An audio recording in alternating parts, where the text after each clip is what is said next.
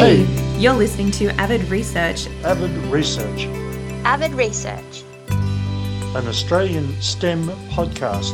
where we answer the questions you never quite got around to asking. Welcome back to the show team. My name's Amelia. Today we have a really, really, really cool guest on the show. We've got Paige, who's a PhD student in marine evolutionary biology. It's a thing. Welcome to the show, Paige. Thank you. Thank you so much for having me. I'm excited, a little nervous, but very excited to be here. So thank you. Absolute pleasure. And there is literally nothing to be nervous about right now. Phew. I'll hopefully start with a, a nice little question that'll ease you in. What Mhm. is your job?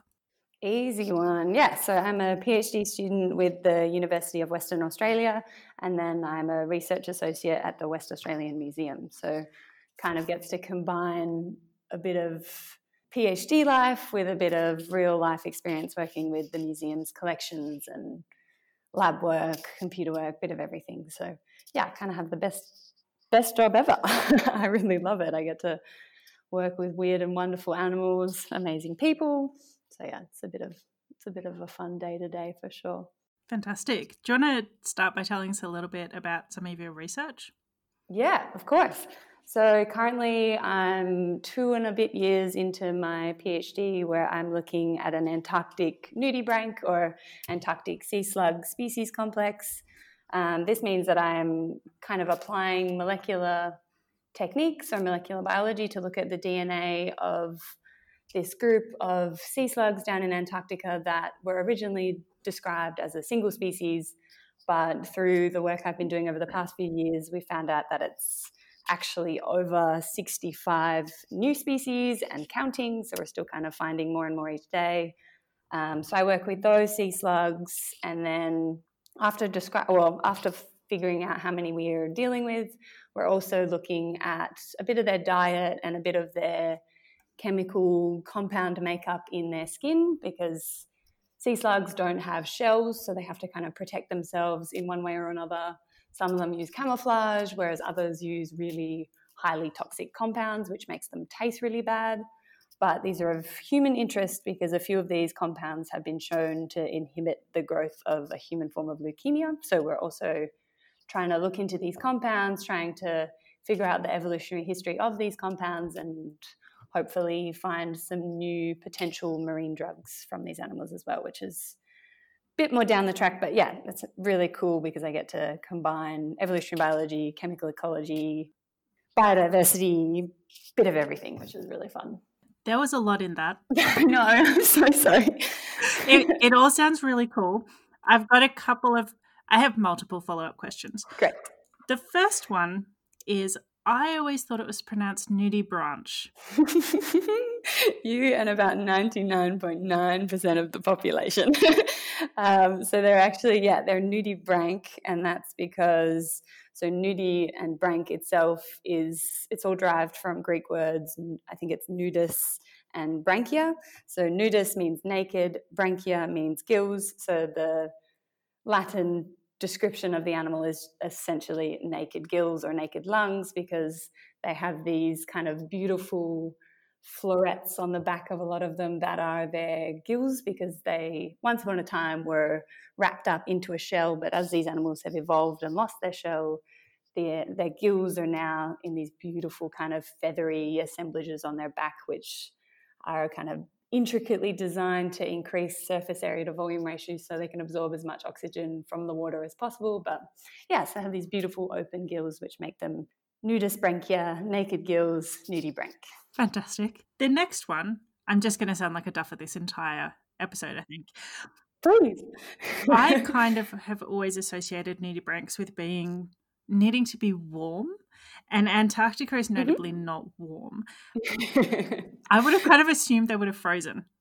Yeah, no, it's so true. I think a lot of people have that assumption as well. You see these beautiful tropical coral reefs, and along with the coral and sponge, yeah, you generally see these beautiful sea butterflies hanging around. But um, yeah, so Antarctica itself is actually an incredibly diverse marine ecosystem. Um, I think currently there's about seven and a half thousand described animals within the Antarctic region, but work's been done to project that there's up to anywhere between 11 and 17,000 benthic marine species. So these are just the animals that live on the seafloor in the ocean. So there is just so much life going on there from, yeah, everything from sea slugs to sponges and corals to sea stars, brittle stars. But yeah, so it's just, it's a hugely diverse marine ecosystem. A lot because, so temperature, they can completely evolve to any kind of temperature. So yeah, temperature they're not too worried about at all.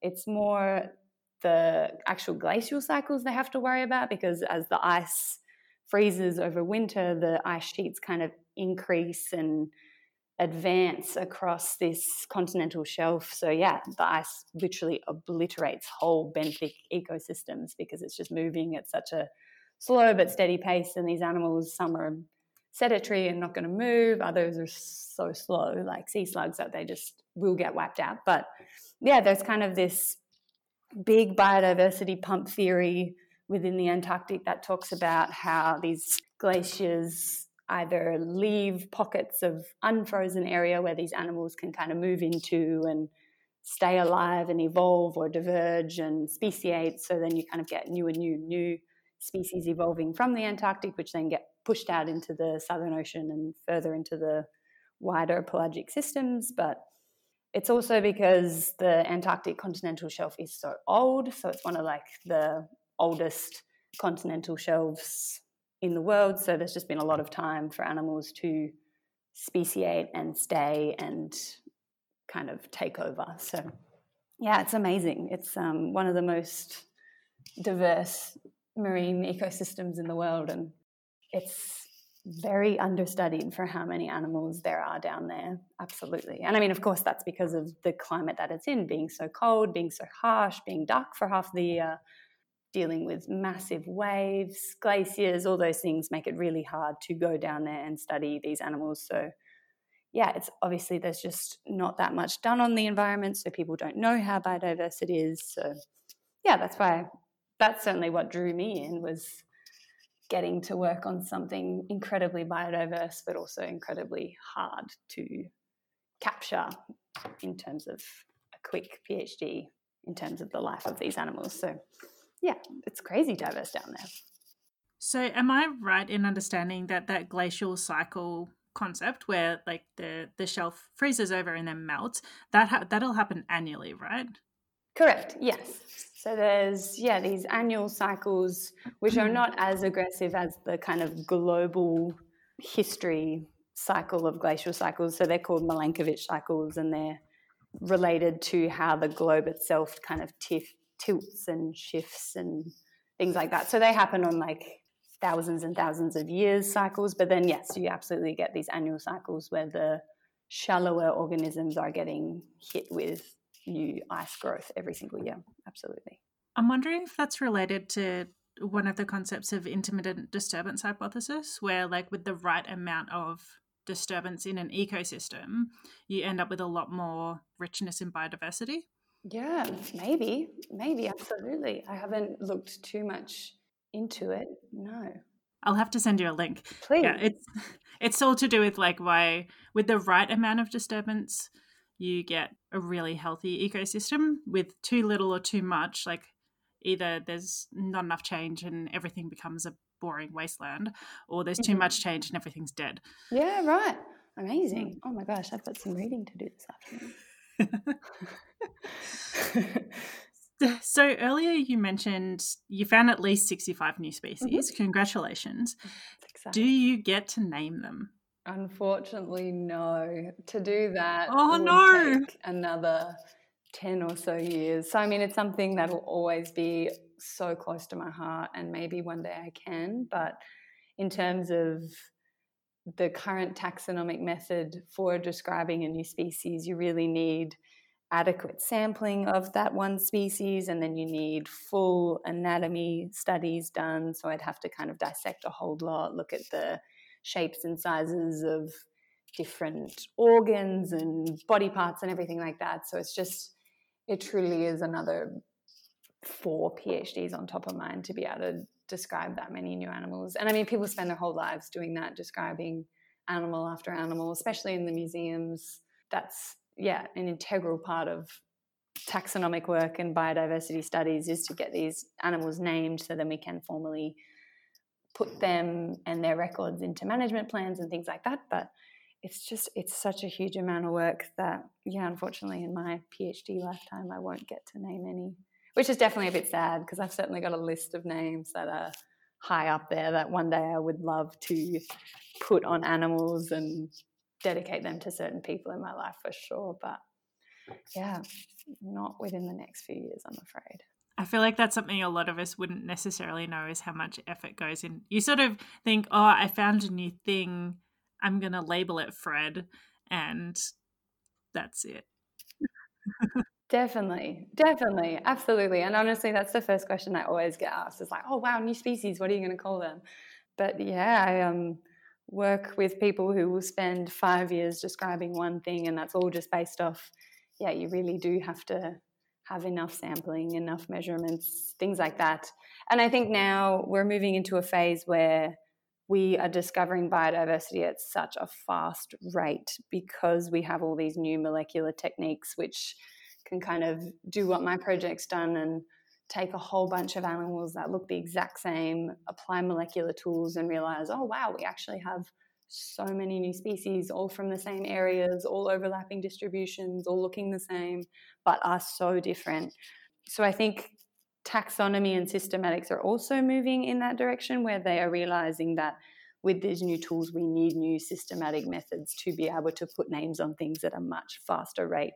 Otherwise, we really are just going to be so far behind.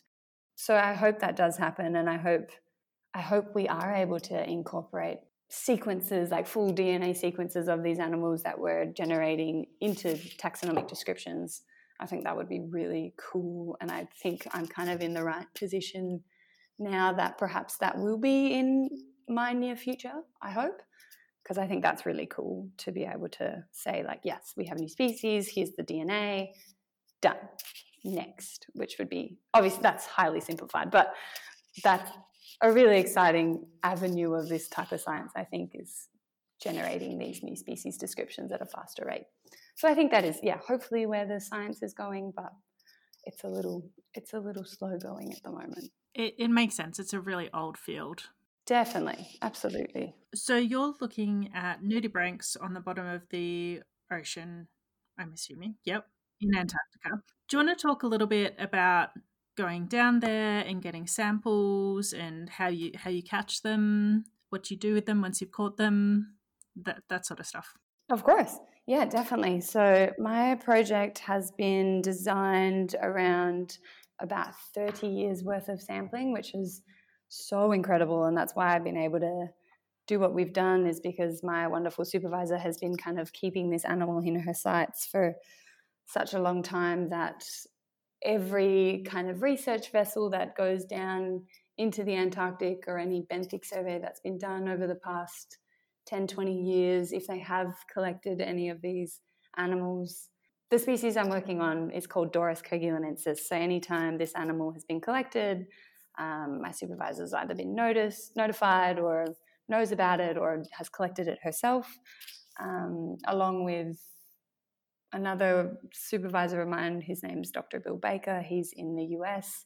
He actually goes to Palmer Station, which is on the West Antarctic Peninsula, and he dives for them, which is an absolute dream of mine to be in the Antarctic Ocean, surrounded by these weird and wonderful things, and then getting to swim up to a sponge and pluck off a sea slug. I think that would just be amazing. And the stories he's told me are just like jaw droppingly beautiful and crazy and wow. Um, but yeah, so these sea slugs, this specific species, specific species comes from anywhere between ankle deep water to just over 800 meters is my deepest record of one, which is wild in itself because that is just so, so much water on top of these animals. But yeah, they're either collected by diving if they're shallow, or then you can do a whole bunch of things from sending a remotely operated vehicle down to kind of film the seafloor and use the ROV's mechanic arms to pick up these sea slugs and bring them back to the surface. Or when doing biodiversity surveys, they do a lot of small scale trawling. So, not trawling as if like big fish trawling, just like sending a little bucket or a slate down to the seafloor and kind of dragging it along. And that way you can pick up everything in that one area just to kind of give you a big overview. And so, yeah, sea slugs are picked up that way and then they're collected, which is amazing. And for DNA work, we really need the DNA to be preserved as quickly and as cleanly as possible. So we use ethanol, usually at a high percentage of like 96% alcohol or higher. And that just really preserves the tissue and the DNA and the specimen for long term purposes, which is really great for museum purposes. You can have things in ethanol for years and years and years and years, and they can be used for research for now or research for 20 years from now. And things like that is pretty amazing. And then freezing them, of course, increase, increases that longevity even more. But yeah, so I've not personally collected a sea slug myself. I um, went to try and collect some earlier this year for a couple months, but we unfortunately didn't collect any sea slugs. But that was, we were sampling really deep water, so I wasn't too surprised and to be honest, I wasn't really that sad. Anything we did collect is like magic when you're thinking about the fact that it's from the bottom of the ocean and potentially never been seen before. It's pretty special. So I wasn't too sad that there were no slugs, but would have been nice. I'm a little bit sorry for you. Thank you. I'm trying to look at it in the best light. No slugs from yeah, from one of the places where they were technically described from. So we were in Kerguelen Plateau, and this animal's Kerguelenensis. So it would have been a real wow moment. But still, the fact that I was in the region and things like that is, yeah, more special than I could probably try and describe, I guess. But so you did get to do a ship based voyage? I did, yes. I um, went in the first week of January this year, and then we came back in the second week of March. It was, uh, yeah, so two months of. We went down to Kerguelen Plateau, which is in the Southern Ocean, bordering on the Antarctic Ocean, um, and we were doing uh, dredging, which is where you send this, yeah, like big metal, not a bucket, but yeah, it's like this big kind of metal sheath and you send that down and you scrape along and pull up a whole lot of rocks and then i was my job on board was to kind of pull off any living organisms off these rocks or inside the rocks and try and figure out what they were preserve them properly take samples for dna things like that. So yeah it was two months surrounded by snow and wandering albatross and southern ocean waves and wind and long days of sunlight because yeah being at that altitude and latitude sorry it was amazing. It was really incredible. Um, yeah and then we came back and it was as if it never happened. It was just yeah two months went in two seconds i guess. Was that on the investigator? It was yes yeah. So it was CSIRO MNF and then it was the chief investigator dr mike coffin is from the university of tasmania. So he's a geophysicist and he was looking at the seafloor structure and trying to figure out how the break between there's a place called Williams Ridge and a place called Broken Ridge, and they were trying to map both of these places to then um, model them back together and model them back to how the tectonic plates would have moved apart and kind of talk about how that's Australia's da- a land down on Kerguelen Plateau, and then they're trying to extend the sovereign land rights of Australia even further by saying that they were once connected, which is pretty cool. There's some very complicated political things yeah. Oh my goodness, yeah, that type of stuff. I was like, it's, it's too political for me. I'll just look at the weird squishy thing on the rock. Thank you. yeah, I'll I'll hang out with the worms there. exactly that. exactly. Yeah. yeah. And for anyone listening who's a bit curious, you're welcome to do your own googling of like the Antarctic Treaty, blah blah blah. Mm, definitely. Have fun. yeah, it is a lot. You definitely need like a good pack of Tim Tams when you do it for sure. Yeah, and probably a caffeinated beverage. Yes, definitely. Coffee helps a lot. that does sound lovely though. Like even though like I'm sorry you didn't you didn't get to catch one of your critters, but no, all good. You got to have a good adventure. Definitely. Yeah, once in a lifetime type of trip for sure. Yeah. So, what, bearing in mind obviously that days on a ship are quite a bit different, what does an average day at work look like for you? Sure. So, um, yeah, as I said before, I'm mixed between my PhD, which is absolutely full time. And so for me, that is either I'm in a lab, either cutting up sea slug tissue, extracting the DNA from that tissue, then using a PCR or polymerase chain reaction heat cycler to amplify, essentially photocopy this DNA, and then we visualize it, and then I will either be preparing these samples of this newly amplified DNA to be sent off to um, a different facility to then be sequenced. And then, so those sequences come back to me, and I kind of edit them if they have some ambiguities going on or if they're a bit messy, anything like that. And then I, yeah, look at these sequences against a whole bunch of other sequences from every different sample. And then that's how we try and figure out what are new species, what are not. So yeah, I do a lot of yeah lab work, computer work, um, a PhD is also dedicated to communicating this research. So after doing all this amazing lab work, yeah, I do sit down for lots of time, lots of days, and try and digest all of the literature that's already out there in my field or in related fields. So lots of reading, and then I do a lot of writing myself. So yeah, I write my results, I write summaries of other people's work that are related to mine, and things like that and then yeah working with the museum means i get to also help with a lot of other people's research which is really fun. So i've just kind of spent the last few weeks um, working on pseudoscorpions which are these tiny little arachnids that live on land and have nothing to do with my work but things like that. So yeah working in a molecular lab you kind of get to handle and touch all these other different organisms which are amazing. But yeah, big mix of coffee, lab work, computer work, writing, and reading. It's kind of a big day, but a pretty standard day. What's a pseudoscorpion?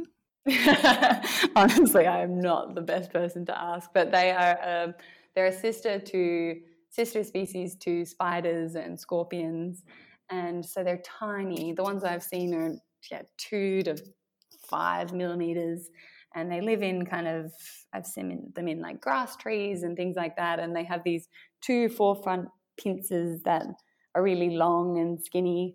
But yeah, they're an arachnid of sorts, I think.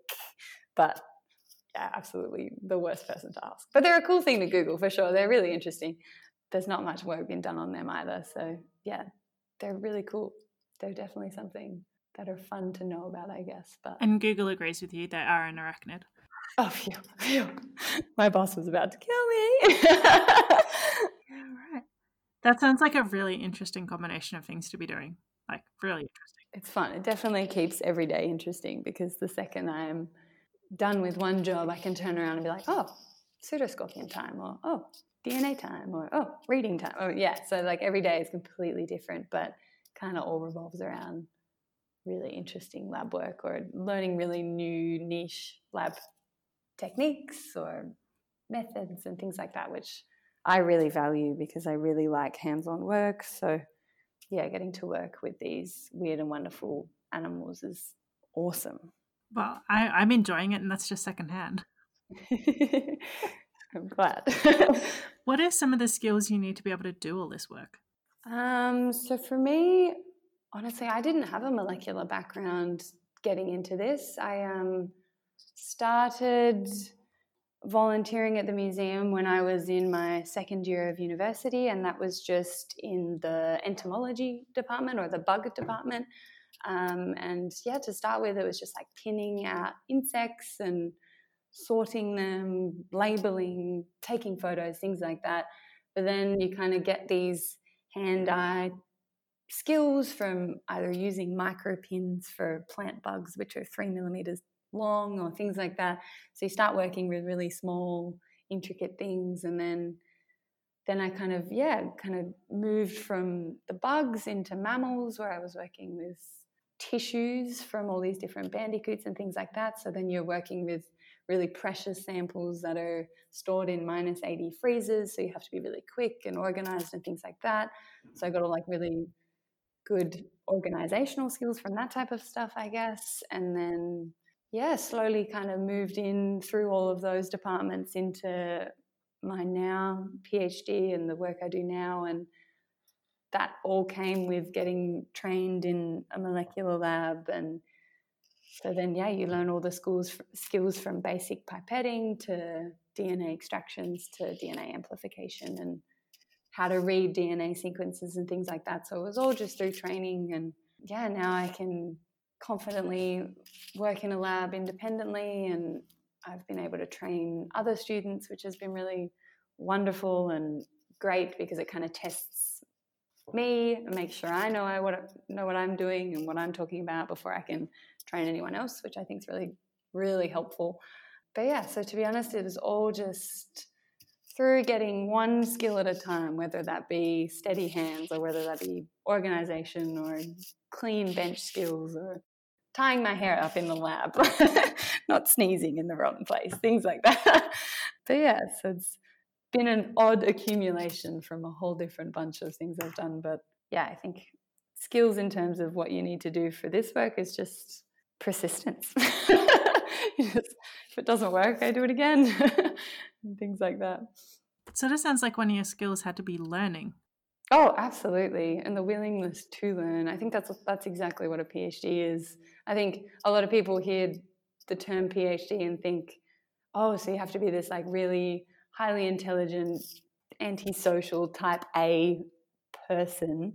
But I completely disagree, and I think the whole point of a PhD is to like you make a mistake and then you figure out what that mistake is and then you figure out how to fix it and then you figure out what went wrong and it's just learning every single day and yeah the whole point of a phd is to learn and to get better and to get more knowledge and more skills and yeah just keep going i suppose and love it. Like yeah we choose this pathway i suppose because we love learning or we love finding solutions to our own problems and i mean that doesn't always come on your own, you certainly collaborate and ask questions and work with your peers and things like that. But yeah, the whole point of my PhD has just been a big learning experiment, which has yeah been wonderful.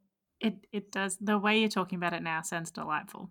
Yeah, I hope. I definitely yeah. I think it's a pretty special job to be able to say that every day. I just get to act like a big kid and make a mistake and then figure out what I did wrong and I mean, yeah, of course, it's not always great to be like, oh, damn, my week's worth of lab work didn't work. I've got to do it again. But at the same time, that's great because then the next time I do it, I'll do it perfectly. And then I'm, yeah, then able to teach someone else how to not make that mistake or talk about the fact that I did make that mistake and break it all down and learn the little tricks of the trade to make it all better. And yeah, I think that's awesome. I think that's super fun. And if I could keep doing that for the rest of my career, I'd be a pretty happy person for sure.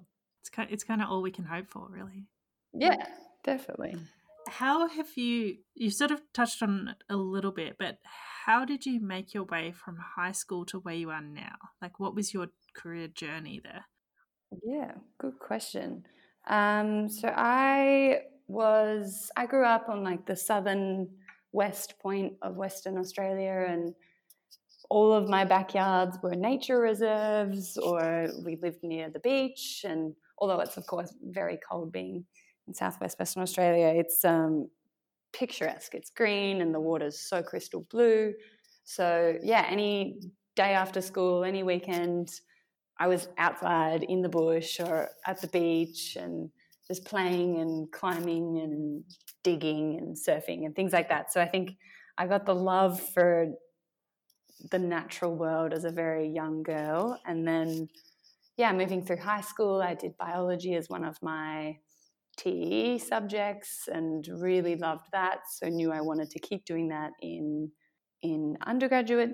So then I moved into university where I did a conservation of wildlife and marine degree. And then through that time is when I started volunteering at the museum.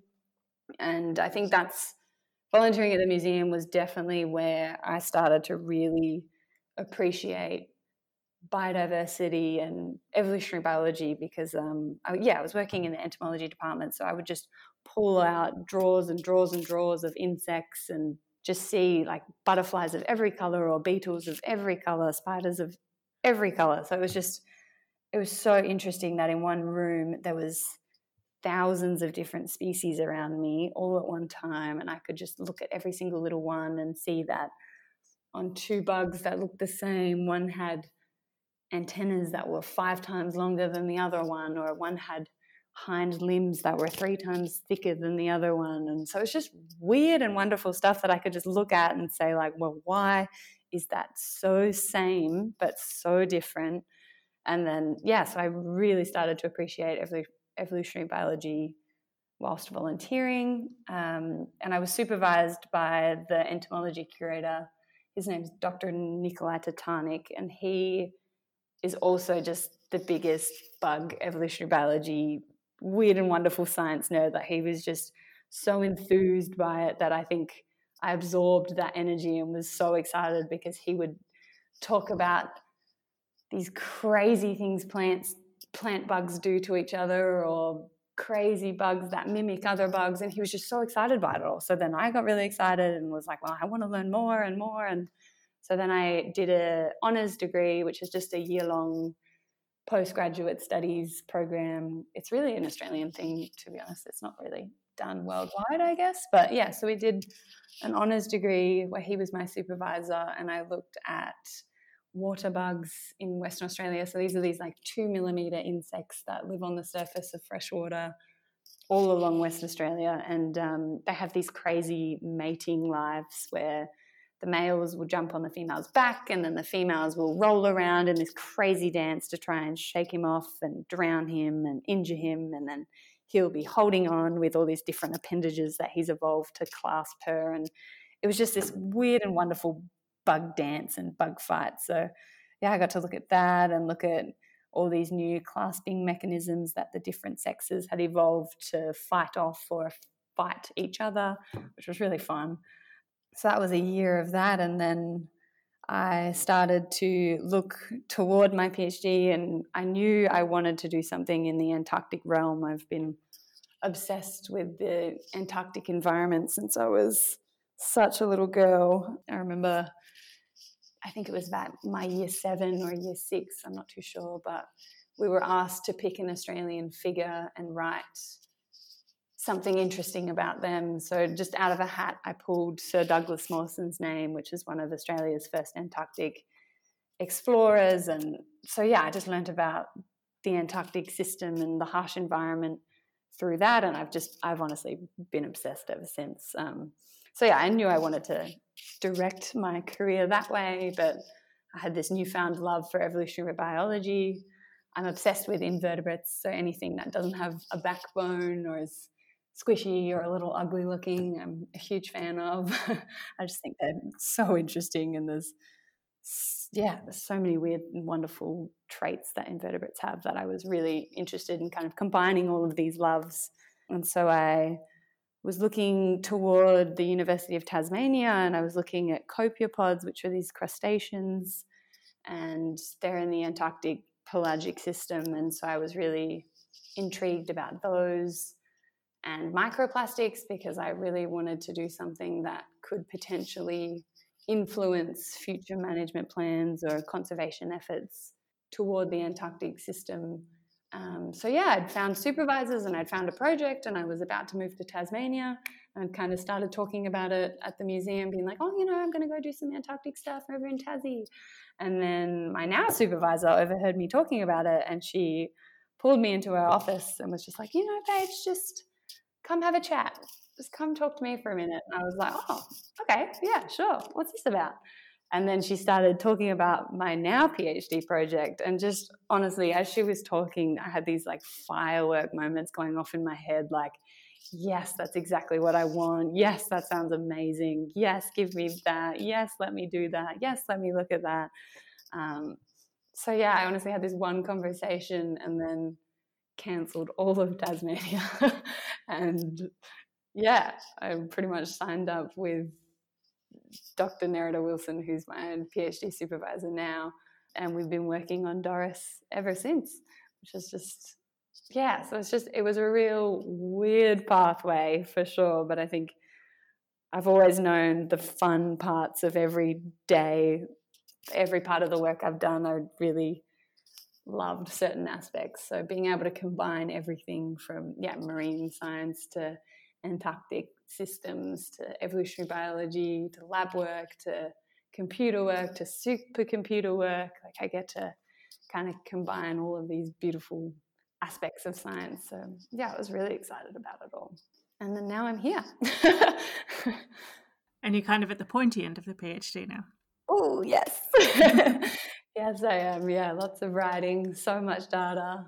Yeah, kind of stand, staring right at the end now, I guess, which is very daunting, but also really exciting because it means I'm at the point where I can start communicating all of this work and sharing how excited I am about all my results with the broader scientific community, which is hopefully going to lead me to future collaborators or future jobs, future projects together, things like that. So, yeah, it's all, I think the exciting stuff's definitely still to come. Although maybe, yeah, longer days of sitting in front of the computer writing, but that's definitely the part we sign up for. That's part of the package. Definitely. Can't have one without the other, I guess. What inspired you to, to volunteer at the museum in the first place? Probably maybe a little on the darker side of science is I guess you get told pretty early on that there's it's really competitive in the job scheme of scientific careers and um, through undergrad they really do kind of maybe not emphasize it enough but there is this big looming cloud saying that yes like an undergraduate in conservation or wildlife or marine science can't really get you a job anymore so you do have to get postgraduate studies. Not for everything not for every type of job but the job that i knew i wanted to do in research i probably couldn't do with just graduating with an undergraduate and saying, please hire me. So I think, yeah, I learned that quite early on in my undergraduate degree. So I knew that I had to put my feelers out there and hopefully do some things for free to mm. either help or gain skills and things like that. And then one of my undergraduate courses actually took us to the museum as a field trip and they showed us all of the collections, they showed us all of the research labs. We heard from all of these curators. And then one of the curators we got to listen to and learn about was Nick, Dr. Nikolai Tatarnic, and he talked about his research. And I think his energy and excitement for the weirdness of it all really inspired me to email him the next day and be like, please let me help with what you do. That sounds so cool. That sounds so in like just crazy. so of course I want to help. Um, so yeah, I think it was just like perfect timing of being at that right point in my undergrad where I knew that I needed to start volunteering and started to learn from other people and then yeah, getting this field trip, seeing the right people to contact at the right time was wonderful. And then I honestly just haven't left. I think I don't know if they regret that, but as soon as they let me in, I've just not not left every week for the past seven years. That's fantastic, though.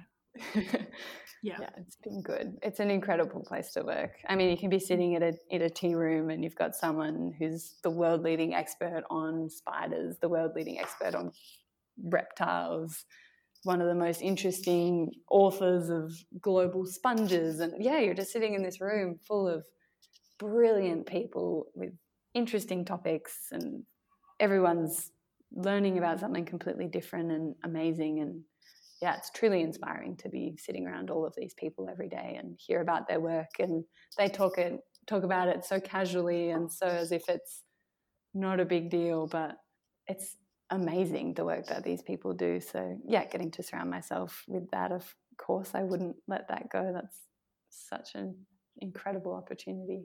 I feel like it's a, I mean, obviously it's an awesome opportunity for you, but it's also a good reminder for everyone listening that, you know, if you can, go check out your local museum because they're really cool. Absolutely. Gosh, yes. Yeah, they're amazing. And volunteering at one, if anyone ever is looking for volunteer opportunities, whether you're 19 or 90, it's the best place to volunteer because there is something for everyone. So you can either be using 3D scanners to mold 3D printed animals that could potentially go into collections, or you could take photos of animals that have never been taken their images of before, or you can sit there and pin bug after bug, which is what I did for years. And it's weirdly therapeutic to just be like, okay, that one's perfect. Next one, that one's perfect. Next one. It's incredible and so much fun. So yeah, there's really something for everything, everyone. If you ever, if anyone ever is looking for an opportunity to volunteer, I think con- contacting curators and museums is the best place to start. I love it. You've you've touched on a lot of really cool things, but is there like the coolest part of your job that you'd want like to share? Ooh, coolest part about my job. I think probably highlighting how biodiverse the southern and Antarctic oceans really are. I think that is super cool because, yeah, obviously no one really knows, and it's something that a lot of people never even think about the fact that there is so much life going on down there. And I think at this time when global climates are changing so rapidly and we've got a lot of anthropogenic pressures that are influencing our environment from day to day, the fact that I can still work and go to work every day and say, like, we've got a new species and now we need to figure out ways to incorporate this into the global body of science to hopefully protect these areas, I think is extremely important because, I mean, sure, it's just a sea slug, but it could be a sea slug in an incredibly unique environment or collected from a really hard to collect space.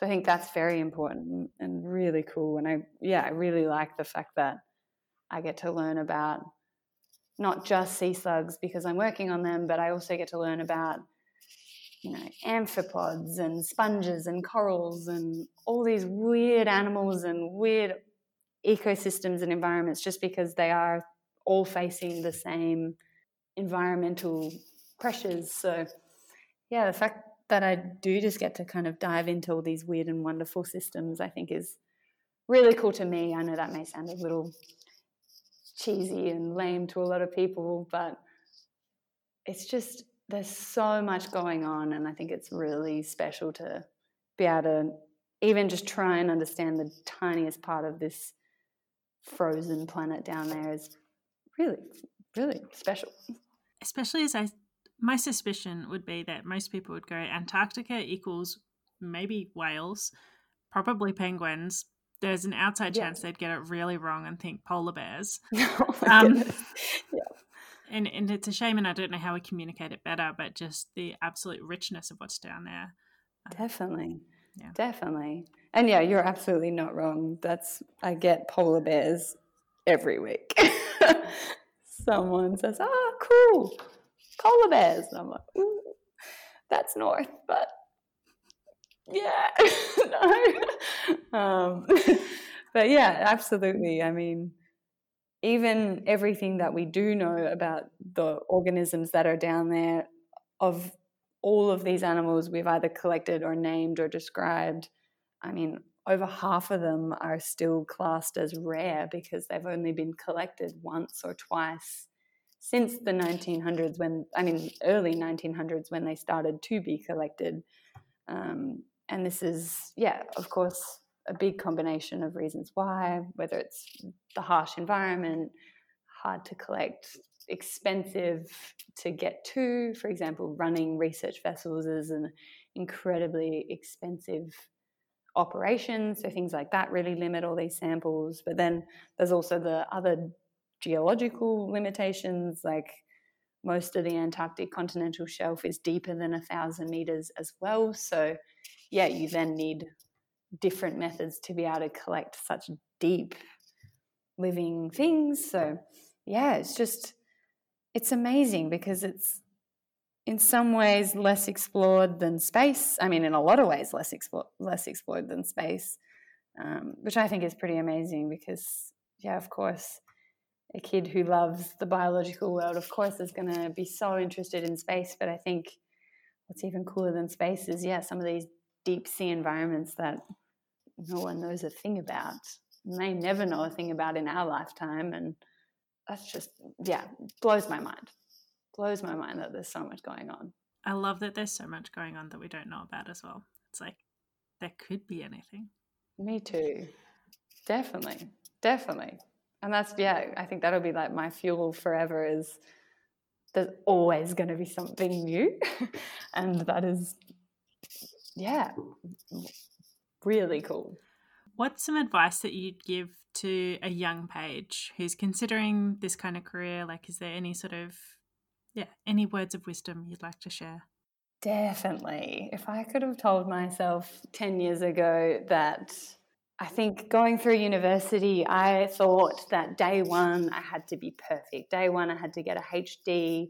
Same as in high school, I needed to get a 99 ATAR score. I needed to be great. But I think the biggest thing I've learned is that you need to be prepared for rejection and you're going to make mistakes and to just not be afraid of making these mistakes, realizing you're wrong, realizing you need to change, and realizing that that's probably one of the most useful aspects of everything you're going to learn is that these mistakes are only going to teach you to be better. These mistakes are only going to teach you to see things from a different avenue or take a step back and realize that that's not the whole picture and things like that. Like, I think, yeah, it's not about being perfect, it's about improving. I think I would have loved to have known that when I was younger and realized that a mistake doesn't feel great at the time, but it's the most useful part about what you're doing each day is that you're going to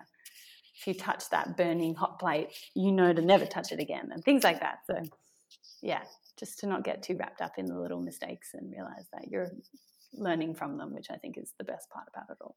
I love that. And when you put it in context of high school as well, often at high school it doesn't feel like there's space to make mistakes. And definitely not. yeah, it's a really it's yeah, it's not a like it's safe to fail kind of environment and yeah, it is so important in the real world. yeah, absolutely. Absolutely. And I think a lot of people, yeah, are so afraid of making mistakes or admitting that they don't know or admitting that they don't understand. But I think that's the best thing I've learned is that if I don't know, I can just ask the question. And instead of scratching my head for days and weeks on end and feeling like, oh my gosh, I'm never going to figure this out, I can just ask and someone will know or someone is will help whether that be a teacher or a family member or a university lecturer or a friend or yeah i think it's so important to just take a breath take a step back realize you know this is only one millisecond of one day of my whole life so i need to take a step back and be like okay new way of thinking about it or yeah things like that i think taking a breath would be good for younger Paige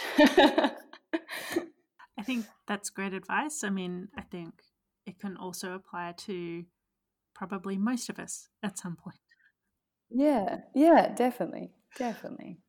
Throughout all aspects of life as well, maybe not just research or studies. 100%. I love it. Thank you for sharing that. Ooh, pleasure.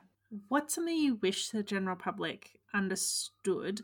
And this could be anything. I can see a lot of things that, but but are there myths other than polar bears in the south that uh, you'd like to take this opportunity to try and give a good squashing?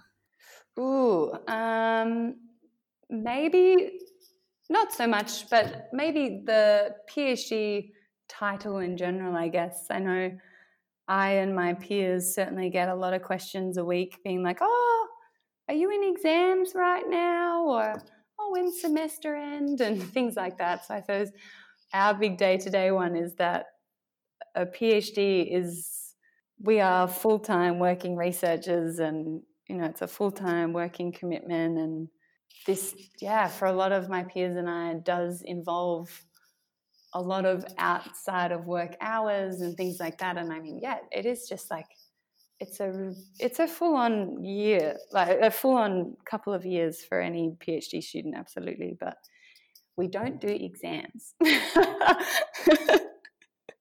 I get asked that a lot, especially this time of year when it's coming into that for undergraduates, and everyone's like, "Oh, so when are you finished?" I'm like, "Oh, I mean, I wish I had six weeks off over December, January, but no. but that's just so minor. That's yeah, nothing too wild. It's just a funny thing for people. That, yeah, that one perplexes me. me too. Same as the oh, you did zoology. Are you going to be a zookeeper? Question. That one is always pretty funny when you get asked that. I think the other one that would be sort of valuable for people to pick up is that the Antarctic marine ecosystem is so rich and there's so much going on down there. And we do need to protect it. And definitely, it isn't just like automatically Absolutely. protected. Like it's something we need to actively make sure keeps happening. Yeah, definitely. And it's um, been classed as one of the top three. Well, the Antarctic Peninsula has been classed as one of the top three most globally rapidly heated or heating places in the world. So, yeah, the threats are real and imminent and happening quickly.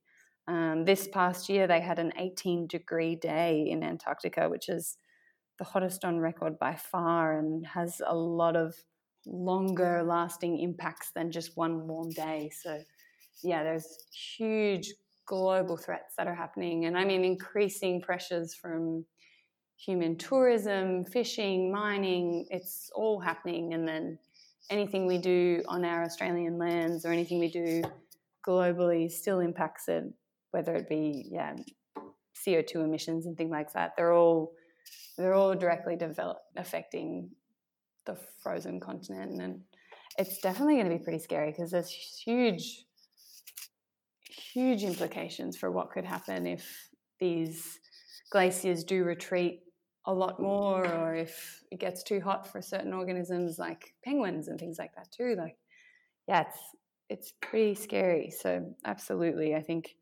working right now to do as much as we can to protect not only for our lifetime but for all lifetimes is so important because yeah as i said there could be up to 17,000 benthic species just on the antarctic continental shelf and we as humans are just one species. So, yeah, the fact that our footprint could leave lasting effects on 17,000 other just in this one environment, not to speak of the rest of the world, is a crazy thought. So, yeah, absolutely. I mean, I may just be working on sea slugs, but I want to be working on them because they are found throughout the entire Antarctic Ocean and on the southern South American continental shelf too. So being able to highlight biodiversity in these hard to sample, hard to access areas is really important because that could flow through into management plans and conservation efforts. And yeah, we could assign marine protected areas based off of benthic communities and things like that. So I think that's incredibly important and huge for anyone interested in conservation and biodiversity. I think trying to highlight biodiversities in areas where people may not realize it exists is a great place to start for future conservation. Super, super important. And like remembering that just because something's far away and it's really kind of extreme and cold doesn't mean you can't affect it. Definitely. Yeah. Definitely. Absolutely. Is there anything else that we haven't touched on that you'd like to share? I think maybe people don't really know what nudibranchs or sea slugs are in general. I think I know when I say that I work on nudibranchs, everyone instantly gives Probably me a blank not. stare, and I'm like, oh, you know, sea slugs. They kind of look like sea cucumbers. They're everywhere. Um, but yeah, they truly are in every single ocean you can think of over the entire globe. There's over 3,000 species of these things, um, and they are honestly just the most beautiful animals you could imagine. If you Google nudibranch, N U D I B R A N C H, you can just see your Google will fill with fluoro colors of blues, greens, purples, pinks, oranges, and they are just the most remarkable animals because not only are they so cute and so pretty, but they're also some of the most poisonous animals in the world. They're crazy because some of them can steal algae and steal chloroplasts from algae and then they can sequester the energy. So they're basically solar powered organisms, which does not happen in anything other than protists, which are singular celled and yeah, amazing. So things like that, or some other sea slugs are pelagic, which means they're found in the open ocean and they eat Portuguese mans war, which are these crazy jellyfish, which are, yeah, like if humans come in contact with them, we could die. But these sea slugs just eat them, steal their stinging cells, and transfer them to the skin for their own protection. Um, some sea slugs make their own chemical defense compounds, which are much like the ones that I work on. So they create all of these highly toxic compounds, which are completely new to science and, yeah, could have medicinal uses such as killing leukemia, cancerous cells, and things like that. So, yeah, they're in, they're so cute and so crazy. so yeah, I think nudibranchs just in general, if everyone's bored on a lazy Sunday and Googled them, you'd have a fun afternoon. Having just done that, I'm I'm going to second that because it's it's an amazing Google rabbit hole. That one. Yeah. Gosh, yeah. How big are they? Um, honestly, they range. So the ones I look at range from about three to thirteen centimeters. So yeah, about about your palm. Um, but others can be millimeters, and then others can be 60 centimeters or longer. Some are huge. Some can swim. Some, yeah, kind of do this big undulating dance where they kind of flap around in the water column. But yeah, they full on have this beautiful movement. And so, yeah, some can get really, those ones are really big. They're called Spanish dancers, they're the biggest of them. But yeah, so they really do range. If you kind of go to your local beach, I guess the most common size you'll see would be kind of fingernail to finger length would probably be your standards. But yeah, you do get really, really tiny and really, really big, which is awesome. And they're they're a slug. Yes, yeah. So they're related. So they're a mollusk. They're related to octopus and cuttlefish and um, squids. So yeah, they're a mollusk. Sea snails, things like that. Land snails, um, they're related. So yeah, slugs and snails, awesome.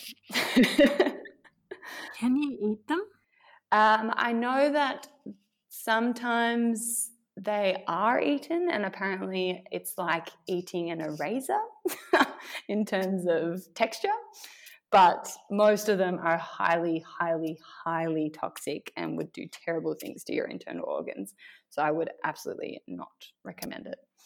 Um, but I think, yeah, in some parts of the world, some species are, and I have read reports of the eraser comment, and I found that really funny because it just doesn't sound appetizing to me at all. I can't. I feel like my dad was given one once. No way! Oh my goodness, where was he? In in China, but I can't remember if it was a nudibranch or what's the other thing that's like a slug? Sea cucumber. It was a sea cucumber. That's what it was.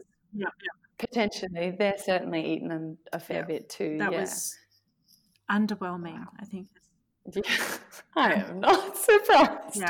Oh my goodness. I don't think I could be paid to eat one. I am good. I, I, love the idea of us all. Is there a nudibranch appreciation day? Um, no, there certainly should be. But yes, no, there isn't yet. That's disappointing because mm. there, there should be. yeah. When could we make it for? I mean, there's Donut Day. Like, yeah, right whatever else at National Sandwich Day. yeah, there really is. That's so true. All right, let's start one. yeah, we'll start a petition. I don't know who will petition, but we can just invent it. I think my boss would absolutely get around that. She would love it. Okay, and just to wrap up, have you got a shout out or a virtual high five that you'd like everyone listening to the podcast to give to someone or something? Oh, that's a hard one. This is quite local, I suppose, but the Western Australian Museum Boola Bardip has just, or is about to open, and it's been under construction for about four and a half years. So we've got this huge, big museum, which is incredible. Um, so anyone who ever comes to Perth should definitely go check that out because it is absolutely breathtaking. It's a sensory overload. You'll be exhausted by the end of the day, but you will learn so much so quickly. I think museums in general definitely do get a little bit of a bad rap, just kind of outdated or boring or archaic, but they are truly full of the most interesting people and interesting realms of science and yeah, I think they're really important. So I think I'd love to see more people really get engaged with their museums. I think that's really special. But yeah, honestly, I think just a big one for me day to day is I'm a big advocate of the take three for the sea or take five for your dive. I'm huge on that. And I think it's so important to just mm-hmm. take care of our wonderful earth and yeah, make sure that if you see something that doesn't look natural, just pick it up, put it in the bin. It's so easy. It's so good to do. Um, things like that, I think, can make such a huge difference. So, yeah, big things like that. Absolutely. Love it. So, high five to all the museum workers and obviously go hang out at a museum if you can, or and obviously Definitely. if you can volunteer at one, go for it. And we'll find some information about like Take Three for the Sea and those kind of programs so that people can awesome. get involved and hopefully build up a little bit of confidence that the little things that you do really do make a difference. Definitely, definitely. If everyone did one little thing a day, the world would be a much better place, I think. So, yeah, absolutely. We can all fight for the big fights, but yeah, just do those little things in your daily lives that will make a big long term difference. Absolutely. Yeah. Love it. Thank you so much, Paige. This has been well educational and also very inspiring. So thank you so much for coming on the show. no, thank you so much for having me. I've had so much fun. So yeah, really, thank you so much for your time too. Thanks so much for tuning in this year. If you like this podcast, you should head to avidresearch.com.au where you can sign up to our email newsletter. You can also now sign up to our Patreon, which means that if you so choose, you can financially support Avid Research. And I have a massive shout out to our very first Patreon, David Lee, who is a fantastic human being. As a result, of being a Patreon, he now gets to ask questions, he gets behind the scenes footage and behind the scenes chats, and he also gets his name shouted out at the end of every podcast. So thanks so much, David. And if you want to be number two, you should head to avidresearch.com.au and click support us on Patreon. That'd be fantastic.